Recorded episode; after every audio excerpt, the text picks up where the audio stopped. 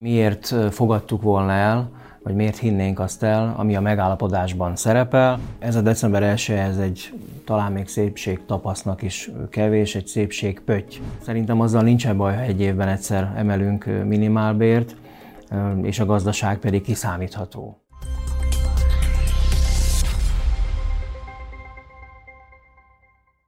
November közepén jelent meg a jövő évi minimálbér emelés, illetve garantált bérminimum emelésének a mértéke, de eddig példátlan módon ezt nem 2024. január 1-től, hanem már idén december 1-től bevezeti majd a kormány.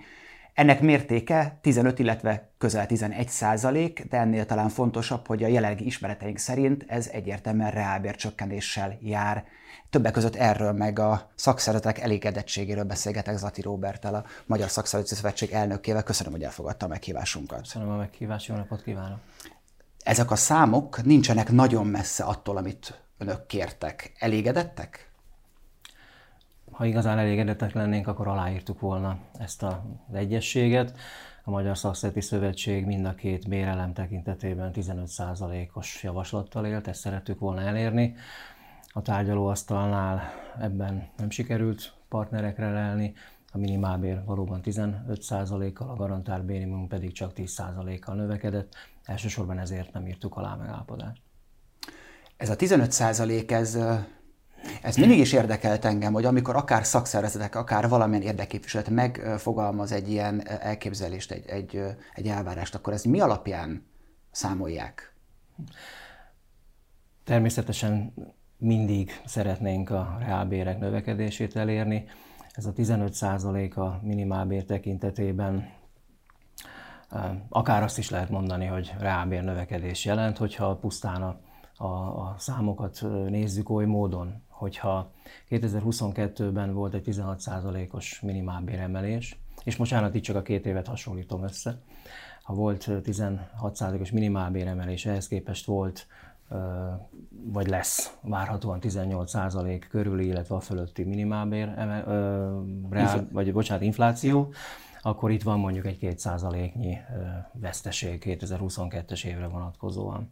Ha azt nézzük, hogy 2024-ben az előrejelzések szerint 6%-os infláció várható, akkor beszélhetünk a, a 8%-ról, és akkor innen jön még mondjuk a reálbér növekedés, és amikor a minimálbérnek a mértékéről beszéltünk, illetve a növelésnek a mértékéről, akkor azt is figyelembe vettük már ennél a tárgyalásnál, hogy egy akár együtt a kormány, a munkáltató és a munkavállalói oldalnak megfogalmazódott egy olyan célja, hogy az európai irányelvnek, a minimálbér irányelvnek próbáljunk meg megfelelni mondjuk 2027-re, amikor érje el a magyar minimálbér a mediánbérnek a 60%-át, és ehhez kell egy további bérfejlesztés, és ehhez a 15% még elég is lenne. A garantált bérminimumnál egy kicsit más számokról kell beszélni, hiszen ott csak 14% volt a, a növekedés, a 2023-as emelés,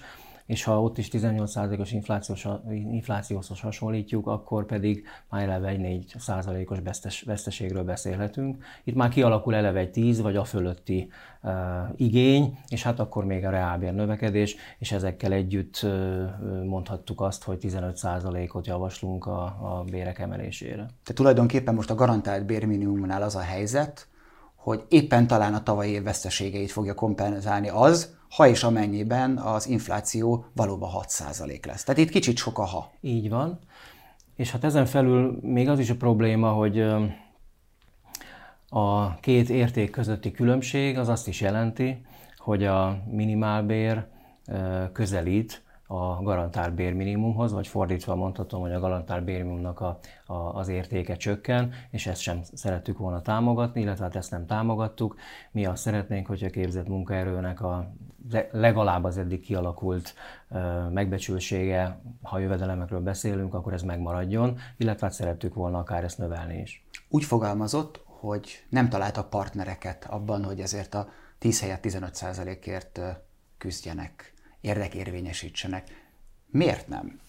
Hát hiszen azt gondolnám, hogy szakszervezeti oldalról, munkavállalói oldalról mindenkinek az az érdeke, hogy ami lehet 10%, az 15 is lehet. Nem kívánom feltétlenül a szakszervezeti oldalra vagy a szakszereti oldalról ilyen negatív megjegyzéseket tenni. Talán azzal kezdeném árnyalva egy kicsit a helyzetet, hogy a munkáltatói oldalon azért a, a garantált bérum tekintetében a tárgyalások során hosszú ideig még a 10% is mondjuk veszélyben forgott. Volt olyan, hát az MGYOS elsősorban, akik azt mondták, hogy amennyiben a, a GDP növekedés nem kerül ki, vagy a GDP értékek nem kerülnek a, ki a negatív tartományból, akkor a 10%-ot sem tudják bevállalni, annál kisebb mértékű bérfejlesztésekre számíthatunk, illetve ők azt tudják támogatni a garantált bérminimum vonatkozásában. És valóban az, hogyha nem születik megállapodás, abban az esetben elképzelhető az, hogy nem emelkedik mondjuk Magyarországon a, a minimálbér, és lehet, hogy a, a szakszereti oldalról a többi érdeképviselet azt gondolta, hogy veszélyben foroghat egyáltalán a minimálbéremelés.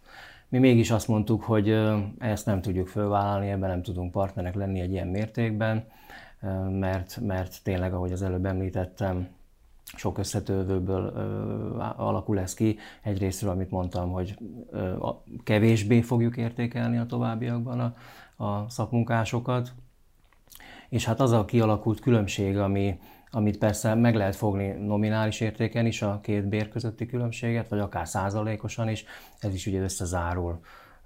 Százalékosan egyértelműen látszik az 5 százalék különbség. Persze ezt meg lehet fordítani is, hogy 5 százalékkal jobban nő a minimálbéreknek az értéke.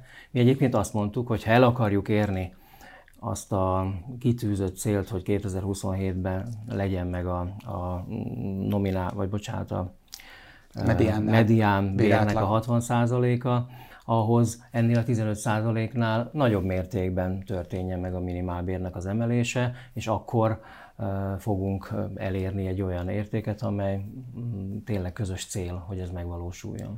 Javítson ki, hogyha tévedek, de én úgy tudom, hogy ezzel a 2027-es célral párhuzamosan kivezetnék a garantált bérminimumot. Nem lehet, hogy ez a cél, hogy gyakorlatilag az olló szűkítésével feleslegessé váljon ez? Igen, és ez a, ez a fő oka, amiért mi ezt nem írtuk alá, ezt a megállapodást, vagy egy másik lényeges indoka, hogy nem írtuk alá. Eleve ez a megfogalmazás szerintem hibás, hogy így tárnánk a társadalom elé, és egyébként a tárgyalások során sok más szereplő így tárta a társadalom elé, hogy a garantált bérimum kivezetése. Ezt mi egyáltalán nem tudjuk támogatni. Azt azonban igen, hogy ami szintén a tárgyalások során jött elő, hogy a garantált bérminimum megállapítása az a VKF-ből kerüljön át ágazati szintű megállapodásokra, illetve ágazati párbeszéd bizottságokba. Ez azt is jelentené persze, hogy nem egyféle garantált bérminimum lenne, hanem ágazatonként eltérő lenne, viszont azt is jelenteti, hogy nem csak egy minimálbér és egy szakmai bérminimum lenne, hanem több tételt, több tényezőt is bele lehetne ebbe rakni.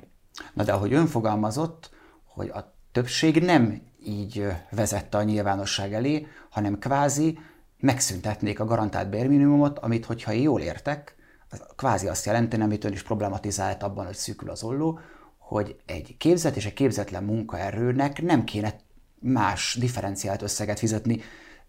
Ez egy elképzelhető forgatókönyv, vagy valószínűbb az, amiről most beszélt, hogy ágazati megállapodások lesznek majd? Én remélem, hogy mindenkinek valós szándéka az, amit meg is fogalmaztak a tárgyalasztalnál, hogy ez utóbbi legyen, hogy kerüljön át ágazati megállapodásokba ez a témakör. Csak nagyon sok probléma van ezzel, hogy ez megvalósulhat-e. Léteznek hivatalosan az Európai Uniós csatlakozása felkészülve megalakultak az ágazati párbeszédbizottságok. Ezek működnek a valóságban? És hát ez a probléma, hogy nem igazán működnek, illetve ágazati kollektív szerződések nem nagyon köttettek. Három-négy volt talán Magyarországon, jelenleg egy van az energiaiparban. Egyetlen egy olyan kollektív szerződés van, amely egy ágazatra ki van terjesztve. Ennek történelmi oka van, vagy egyszerűen most jelenleg nincs rá szükség? Vagy valami egészen más, és azért mosolyodott el? A történelmük azért van, mert nincsenek hagyománya Magyarországon, sajnos, és ezt nem sikerült beágyazni igazán a magyar hát jogrendszerbe, vagy a, a párbeszéd, a szociális párbeszéd rendszerébe. És hát ehhez nagyon sok minden hozzájárul.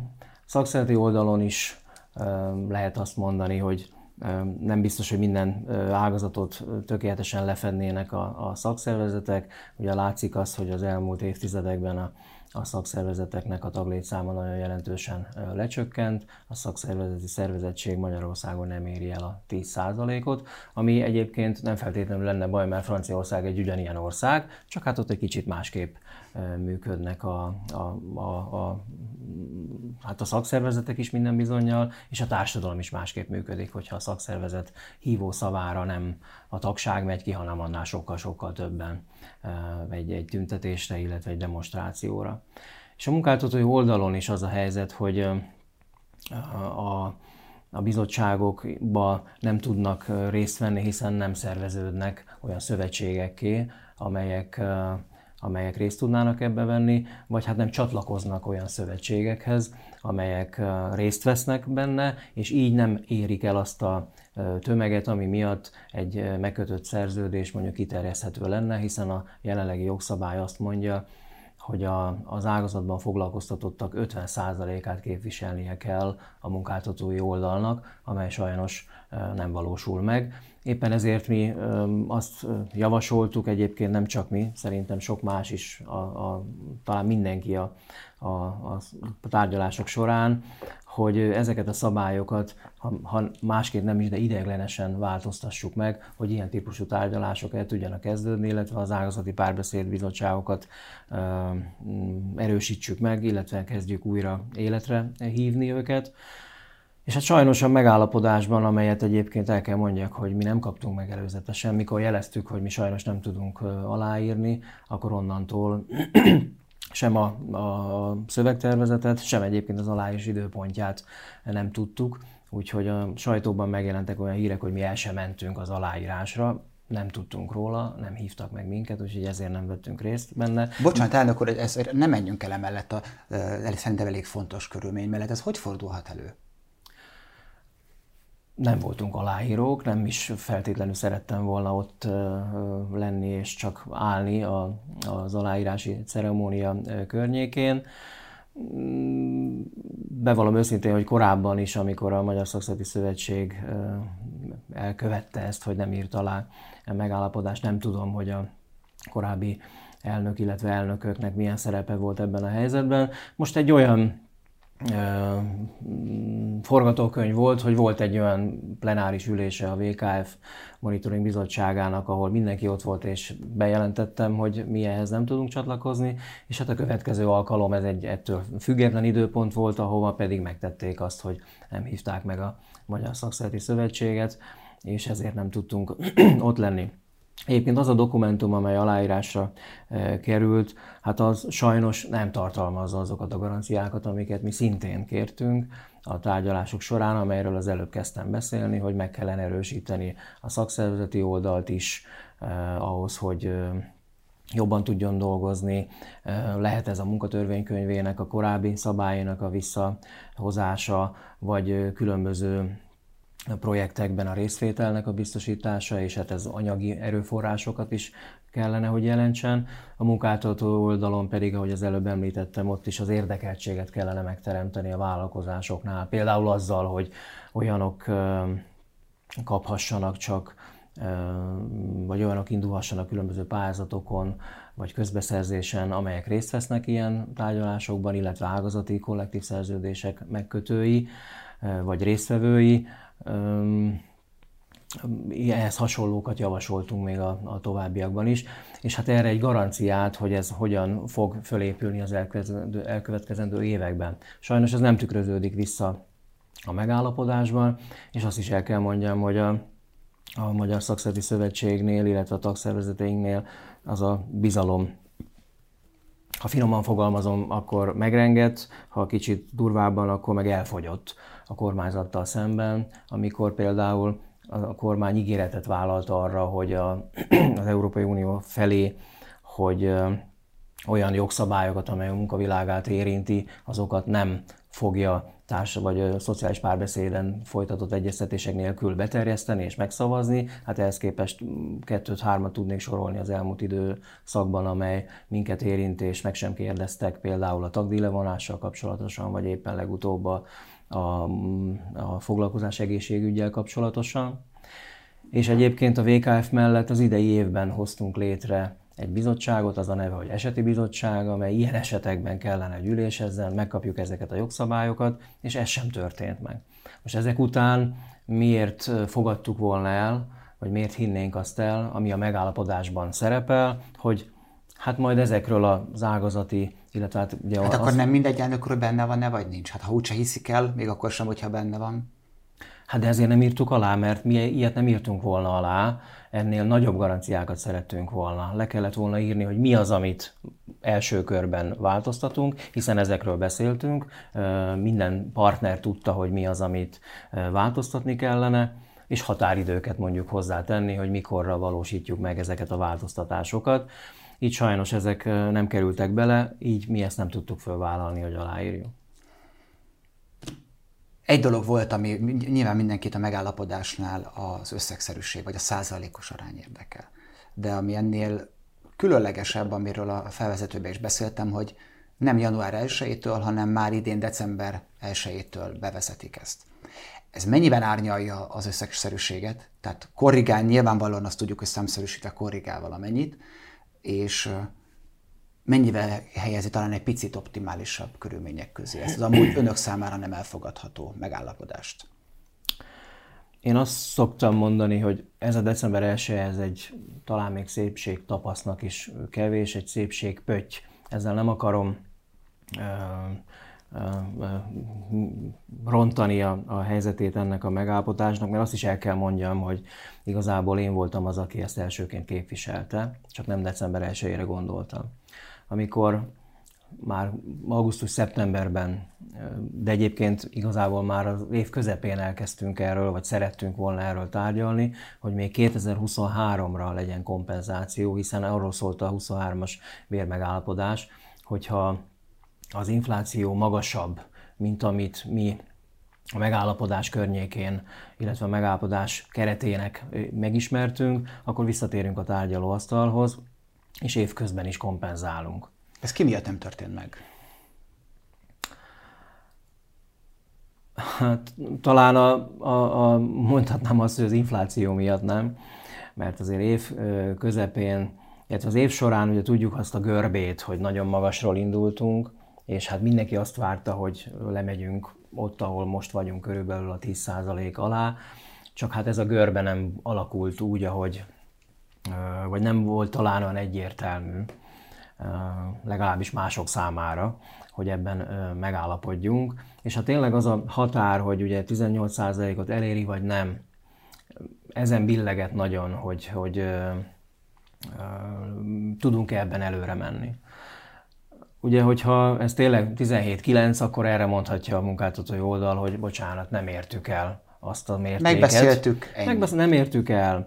18 százaléknál, vagy 18 egynél is persze mondhatták volna azt, hogy mi ez a, vagy most feltétlenül kell -e, vagy nem, tehát ezen még akkor is mehetett volna a vita, de sajnos, vagy hál' Istennek, valóban az év közepén az nem volt annyira egyértelmű, hogy ez, ez tényleg a 18-at ilyen nagyon jelentősen meghaladja. És hát nem is voltak olyan pontos adatok, erre hivatkozott a, a munkáltatói oldal, és hát már közben is hivatkoztak a GDP-re, hiszen el kell mondjam azt is, hogy azért az elmúlt év végén is elhangzott tőlük az a mondás, hogy akkor fogunk tudni továbbiakban emelni, ha lesz miből, ha lesz mit elosztani, magyarul ha lesz GDP növekedés. Sajnos úgy tűnik, hogy talán az egész év vonatkozásában nem feltétlenül lesz magas, ugye évközben jött a miniszterelnök úrtól az a megjegyzés, hogy pozitív nulla várható GDP-ben. Az elmúlt, az év első három negyed éve rosszul teljesített, de azt mondják most már, hogy az utolsó negyed évben jön az elpattanás, és az utolsó negyed év talán kihúzza az egész évet a nullából, vagy a nulla felé, vagy a nulla fölé. Ilyenkor tudnak azzal érvelni, hogyha mondjuk esetleg 0,0, hogy hát a miniszterelnök úr is megmondta, hogy ez pozitív, akkor itt meg volt a GDP növekedés, még ha ezt forintosítva nem is látjuk. Ez idejét múlt már 2023-ra, és hát meg is állapot, vagy megszületett ez a megállapodás 2024-re, amely, amelyet kihirdetett a kormány is. Bocsánat, elnök úr, úgy, hogy nem lehetett tudni, hogy lesz egy GDP növekedés, sőt, azzal lehetett számolni, hogy nem lesz, és marad a recesszió. Ilyenkor nem gondolkodnak el azon, hogy az egyik helyzetben volt egy korrekt megállapodás, amit nem tartottak be, utána mondtak valamit, hogy akkor biztosan nem ennek ellenkezőt csináltak, hogy ez mennyire a munkáltatóknak a kompetenciája, vagy mondjuk mennyire inkább egy kormányzati nyomás, hogy mennyit lehet engedni, vagy mennyit muszáj emelni bizonyos esetekben? Az idei évre vonatkozóan, bocsánat, a jövő évre vonatkozóan a mostani tárgyalásokban ez olyan szempontból volt érdekes, hogy a miniszter, Nagy Márton miniszter azokon az értekezleteken, amelyeken jelen volt, azért ő is elmondta, hogy szükséges volna a jelentős béremelés, minél előbb jó lenne ebben megegyezni, hiszen a GDP értékének, a GDP helyzetének az egyik legfontosabb eleme, illetve legfontosabb okozója most az volt, hogy nagyon jelentősen visszaesett a fogyasztás. És hát ez azért volt, mert a munkavállalóknak, az állampolgároknak kevesebb volt a pénze, elfogyott a pénze, elfogyott a megtakarítása. És vagy egyszerűen jól, spórolt. Vagy egyszerűen spórolt, ha volt miből, és ezt szerette volna a kormányzat is azzal fellendíteni, hogy legyen minél előbb, és ebben partnerek voltak, hogy hozzuk előre ezt a bérfejlesztést. Az előbb nem fejeztem be a mondatot, hogy én már augusztus környékén azt mondtam, mikor én azt láttam, azt gondoltam, azt éreztem, hogy olyan típusú megállapodás nem lesz, illetve nehezen lesz kiszámolható, hogy akkor milyen mértékben kompenzáljunk, hogy akkor próbáljunk meg a jövő évre koncentrálni, azt próbáljuk meg lerendezni minél előbb, és a megállapodás időpontját hozzuk előre. Mondom, én ezt már augusztus-szeptember környékén megemlítettem. Ehelyett akkoriban az volt a javaslat egyébként, és ez úgy tűnt, hogy át is megy a kormányzaton, hogy legyen egy 100 ezer forintos egyösszegű, én úgy szoktam mondani, egy szupernettó kifizetési lehetőség a vállalatoknál, tehát adó és járulékmentesen tudjanak a vállalkozások kompenzációt adni a vállalatoknak, vagy a bocsánat, a munkavállalóknak. Csak ezt a, a kormányzat végül nem fogadta. Először úgy tűnt, hogy átmegy a dolog, nem fogadták el. Hát ennek megvan azt hiszem a megfelelő indoka mert mi is már föltártuk azt, hogy tudjuk és tisztában vagyunk, hogy ez a javaslat, ez a, a kormányzat ti oldalon egy bevétel kiesés, hiszen ha valaki kifizet 100 ezer forintot, akkor annak meg lennének a, a járulék és adóterhei, amely befolyna az államnak. Viszont ez egy nem tervezett plusz kiadás lenne, tehát igazából nem változtatna az eredeti terveken a költségvetésben. Csak sajnos a kormányzat úgy vélte, hogy azok a vállalatok, mert sajnos egyébként a, javaslat olyan szempontból sem volt tökéletes, hogy ez mindenkit nem érintett volna. Lehet, hogy legkevésbé a minimálbéreseket, mert olyan vállalatok tudtak volna fizetni, ami jobban prosperál, lehet, hogy egy minimálbéresnél nem. És ráadásul a kormányzat azt látta, hogy azt gondolta, hogy azok a vállalatok fogják, fognak élni ezzel a 100 ezer forinttal, amelyek úgy is adtak volna, és ez akkor már tényleg egy bevételkiesés a munkáltatói, bocsánat, a kormányzati oldalon. És amikor ez a javaslat megkaptuk, hogy ez nem fog zöld utat kapni, akkor jöttek további ötletek, hogy esetleg tényleg valamelyik hónapban legyen egy járulék vagy egy adómentesség a munkavállalók számára. Ez, ebbe biztos voltam, hogy ez nem megy át, és akkor újra előjött ez az előrehozott időpont, amely végül is tetszett a, a kormányzatnak is, és a, a miniszter úr valóban úgy fogalmazott, hogy jó lenne minél előbb, és egy ilyen fajta emelés, amely akkor már tudtuk, hogy ha december 1-től valósul meg, ebből nem lát a munkavállaló egy fillért sem 23-ban, vagy csak 24 januárjában a decemberi fizetéseknek a kifizetésekor, akkor ez csak annyiban segíthet, hogy a várakozásokat befolyásolja, ugye a közgazdaságtanban ez egy nagyon jelentős tényező a várakozásoknak a, a miensége. Tehát kvázi nyertek egy hónapot, ahelyett, hogy mondjuk lett volna egy járulékmentes január. Járulékmentes januárról nem volt szó. Hát az, hogy valamilyen módon legyen egy hónap, amikor ezek a terhek nincsenek, de ez... Igen, de az, az, az nem volt szerintem kezelhető, az biztos, hogy nem vállalta volna be a kormányzat. A másik megoldás, hogy esetleg egy 100 ezer forintos kifizetés az... lehetett volna. Viszont annak volt realitása? Meg, annak lehetett volna, úgy gondoljuk realitása, hiszen Nyugat-Európa több országában már a Covid időszakban volt olyan, amikor a kormányzat adott néhány száz eurót a munkavállalóknak, és, de hát ezt a kormányzat adta, és ezt mindenkinek adta. Ez pedig a vállalatokra lett volna bízva, és hát ez, ez biztos nem hozta volna azt a hatást, amelyet mi valójában szerettünk volna, hogy a ténylegesen a minimálbéreseknek, illetve a legkevesebbet keresőknek segítsünk, és tehát ugyanez a helyzet a amikor az előbb említettem, hogy a 10 vagy a 15 százalék elegendő-e vagy nem, akkor említettem azt, hogy átlagokról beszélünk, és hogyha kifejezetten a minimálbéresekről vagy a garantált bérminimumosokról beszélünk, akkor az inflációnak a hatása, vagy az érzete, vagy a tényleges infláció is az ő esetükben sokkal magasabb, vagy valamennyivel magasabb, ugye ezt nagyon nehéz meghatározni, de több százalékkal eltér az átlagos inflációtól. Hiszen más a fogyasztói kosaruk, más módon költik a pénzüket. Ezek tulajdonképpen ettől függetlenül számok maradnak. Az, hogy ennek mi a következménye, és hogyha egy kicsit kitekintünk, kicsin 93 ezer négyzetkilométerenkül, akkor mit tapasztalunk? Tehát mi a helyzet a környező országokkal összehasonlítva, akár az emelés mértékét, erre válaszol a kön helyett. Mindenki megírta, hogy példátlanul nagy állva hagytuk az Európai Uniós és a regionális mezőnt is. De mi a helyzet, hogyha összehasonlítjuk a, a jelenlegi minimálbér vagy garantált bérminimum szintet, vagy akár ennek az átlagát, akkor versenyképesek vagyunk? Pontos adatokat én most nem tudnék elemezni, illetve nem tudnék mondani, de az biztos, hogyha a legtöbb adatot, vagy bármilyen összehasonlítást veszünk, legyen ez egy sima nominális érték, de akár paritásos értéken is, vagy megnézzük ezeket az adatokat, akkor sajnos sereghajtók vagyunk. Az elmúlt évek valóban legalábbis a forintban megtöbbszöröződött ugye a minimálbér, tehát nagyon jelentős emelések voltak, de sajnos kevés volt ahhoz, hogy a mezőnyben jobb helyet foglaljunk el. Ugye vannak olyan adatok, amely alapján egyedül Bulgária van mögöttünk az Európai Unióban. Tehát szerintem itt volna mit lépni, és ezért is lett volna szükséges a minimálbérnek a, és a garantált bérminimumnak is a jelentős, vagy ennél is jelentősebb emelésére. Milyen hatása lehet annak, hogy sereghajtók vagyunk? Tehát azt azért már az elmúlt 10-15 évben mindenki megszokhatta, hogy van egy munkaerő elvándorlás. Tulajdonképpen ez az unió csatlakozás óta majd, hogy nem természetes is. Ez felgyorsulhat, átalakulhat azáltal, hogy az, hogy majd x év múlva utolérjük most éppen nem tudom melyik országot, az rendre nem valósul meg. És az emberek talán már nem is bíznak benne, hogy ön mondta, hogy egyszerűen már elfogyott ez a fajta bizalom. Igen, lehet, hogy jobb lenne tényleg lépcsőzetesen azt mondani, hogy most melyik országot fogjuk elérni, mint az, hogy 2030-ra elérjük Ausztriát, mert az még egy kevésbé el, el, elhihető cél talán, bár egy nagyon szép és nagyon jó cél, csak nem tudom, hogy ez meg fog-e valósulni. Nagyon örülnék neki, de hát ezt nagyon nem látom.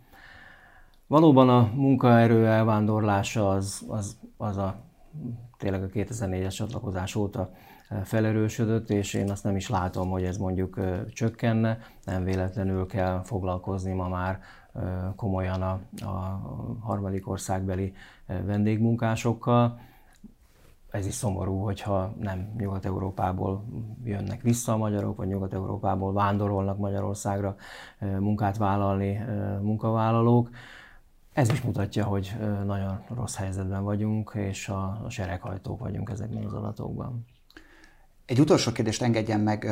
Lengyelország azt a módszert választotta, hogy egészen rendkívüli kétszer 20%-os minimálbér növelést jelentettek be. Lehet-e ez egy elképzelhető forgatókönyv, és nem a mértékére gondolok, hanem inkább arra, hogy, hogy egy éven belül többször történjen meg, ami éppen az ellenkező lenne a korábban Magyarországon tapasztalatnak, amikor bizonyos időszakokban, hát egészen más inflációs környezetben, akár 3-4-5-6 évre is volt minimálbér megállapodás, vagy annak a növelésének a mértékéről megállapodás.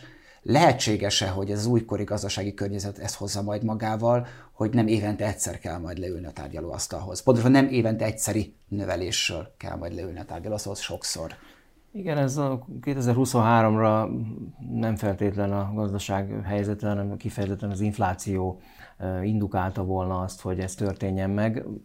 Tényleg nem tudom, hogy szerencsére vagy sajnos nem történt ez meg, hiszen mondom, az infláció befolyásolt ezt elsősorban. Ha sokkal magasabb lett volna az infláció, senkinek nem jó, de akkor minden bizonyal megtörtént volna ez a változtatás. Most mi, ugye tényleg itt a példa, hogy volt egy hat éves megállapodás, amiből három év kifejezetten a bérek emelésére, a további három év pedig a járulékok vonatkozásában, vagy arról szólt a megállapodás. Most pedig kifejezetten az volt a cél, vagy hát bocsánat, a helyzet azt hozta, hogy nem lehetett itt több éves megállapodásról beszélni. És nem is tudom, hogy az-e a cél, hogy évente többször emeljünk, mert, mert pont egy ilyen inflációs helyzetben lehet, hogy ez indokolt lett volna, de nem, nem hiszem, hogy ez a jó dolog. Szerintem azzal nincs baj, ha egy évben egyszer emelünk minimálbért, és a gazdaság pedig kiszámítható. Itt az elmúlt években azért nagyon sokszor kerültünk olyan helyzetbe, hogy teljesen mást hozott az élet, mint amire számítottunk a megállapodások vagy a tárgyalások során. Úgyhogy nem feltétlen gondolom, hogy ez egy prioritás vagy egy cél kell, hogy legyen. Jobb lenne alaposabb előterjesztéssel, illetve alaposabb felkészüléssel, és persze hát egy jobb előrelátással, ami mondom persze most eléggé nehéz, ilyenekkel megalapozni azt a megállapodásokat, amelyek aztán végül tényleg azt hozzák, hogy Magyarországon a minimálbér eléri a mediánbérnek a 60%-át, és ezzel együtt egyébként mindenki jobban fog élni Magyarországon, és mind, ezzel talán jobb helyezést fogunk elérni az európai rangsorban, mint amelyben most vagyunk. Hozzáteszem, mindenkinél ez a cél egyébként, hogy a, a minimálbérek egy tisztességes megélhetést jelentsenek. Ugye erről szól az európai minimálbérről rendelkező irányelv is. Egy utolsó utáni eldöntendő kérdés, elnök úr. A realitás az a 2027-es cél? Elérheti? a mediánbér 60%-át a minimálbér? Nagyon nehéz helyzetbe hozott azzal, hogy eldöntendő, hogy igen vagy nem. Erre hadd ne válaszoljak ilyen egyszerűen, mert én azt nem láttam igazából, hogy ez, ez olyan módon elő van készítve, hogy ennek minden aspektusa figyelembe lett véve. Láttunk valóban egyszerű számokat arra, hogy ha így emeljük a minimálbért, meg a garantálbér minimumot, akkor ez hol fog összeérni 2027-ben, és milyen értéket ér majd el, de hát ez mellett nem láttunk átlagbérszámokat, átlagbér növekedéseket, vagy növelést, tehát én félek attól, hogy ez 27-re nem lesz kivitelezhető, de mégis hadd reménykedjem, hogy ez megvalósulhat de mondom, nagyon sok összetevős, mert itt nem csak a minimálbér emeléséről, és nem csak a számunkra nagyon nem tetsző garantált bérminimum kivezetéséről, hanem bizony ágazati megállapodásoknak a létrehozásáról is kell, hogy szó essen, illetve megvalósuljon, ebben vagyok nagyon bizonytalan. Köszönöm szépen, elnök úr, hogy válaszolt a kérdéseimre. Köszönöm az érdeklődést. Önöknek pedig köszönöm a figyelmet, iratkozzanak fel a csatornánkra, hogy ne maradjanak le tartalmainkról. Várjuk a véleményüket a komment szekcióban. Viszontlátásra!